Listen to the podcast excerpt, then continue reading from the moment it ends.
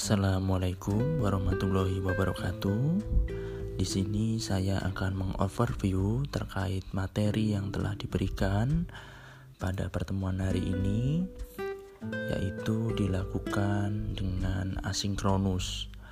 Beberapa materi telah disampaikan terkait dengan rancangan aktualisasi, di antaranya pendahuluan, latar belakang, tujuan dan manfaat, serta ruang lingkup. Di sini saya mengerjakan melalui Microsoft Word, kemudian ada tugas lain yaitu membuat learning journal melalui Anchor dengan melakukan rekaman terkait dengan kegiatan hari ini yang telah dilaksanakan.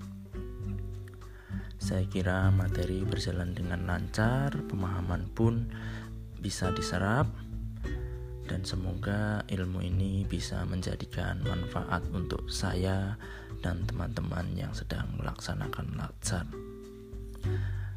Dalam mengerjakan ini pun kita juga ber, tetap berkoordinasi dengan anggota kelompok dalam menyusun rancangan maupun ketika melaksanakan eksekusi pada pelaksanaan. Mungkin itu saja dari saya. Sekian, terima kasih. Wassalamualaikum warahmatullahi wabarakatuh.